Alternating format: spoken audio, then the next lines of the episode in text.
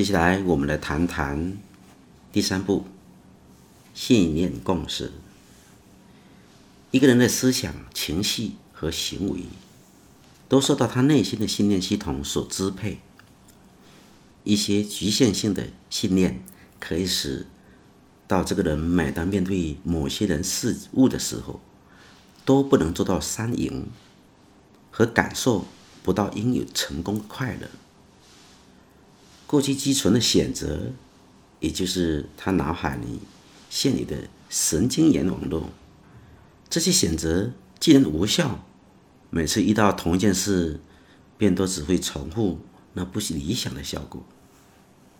试想他怎么会有更好的表现呢？现在我们必须先让他建立一些更有效的信念，也就是建立新的神经元网络，去支配以后同类事情的想法与做法。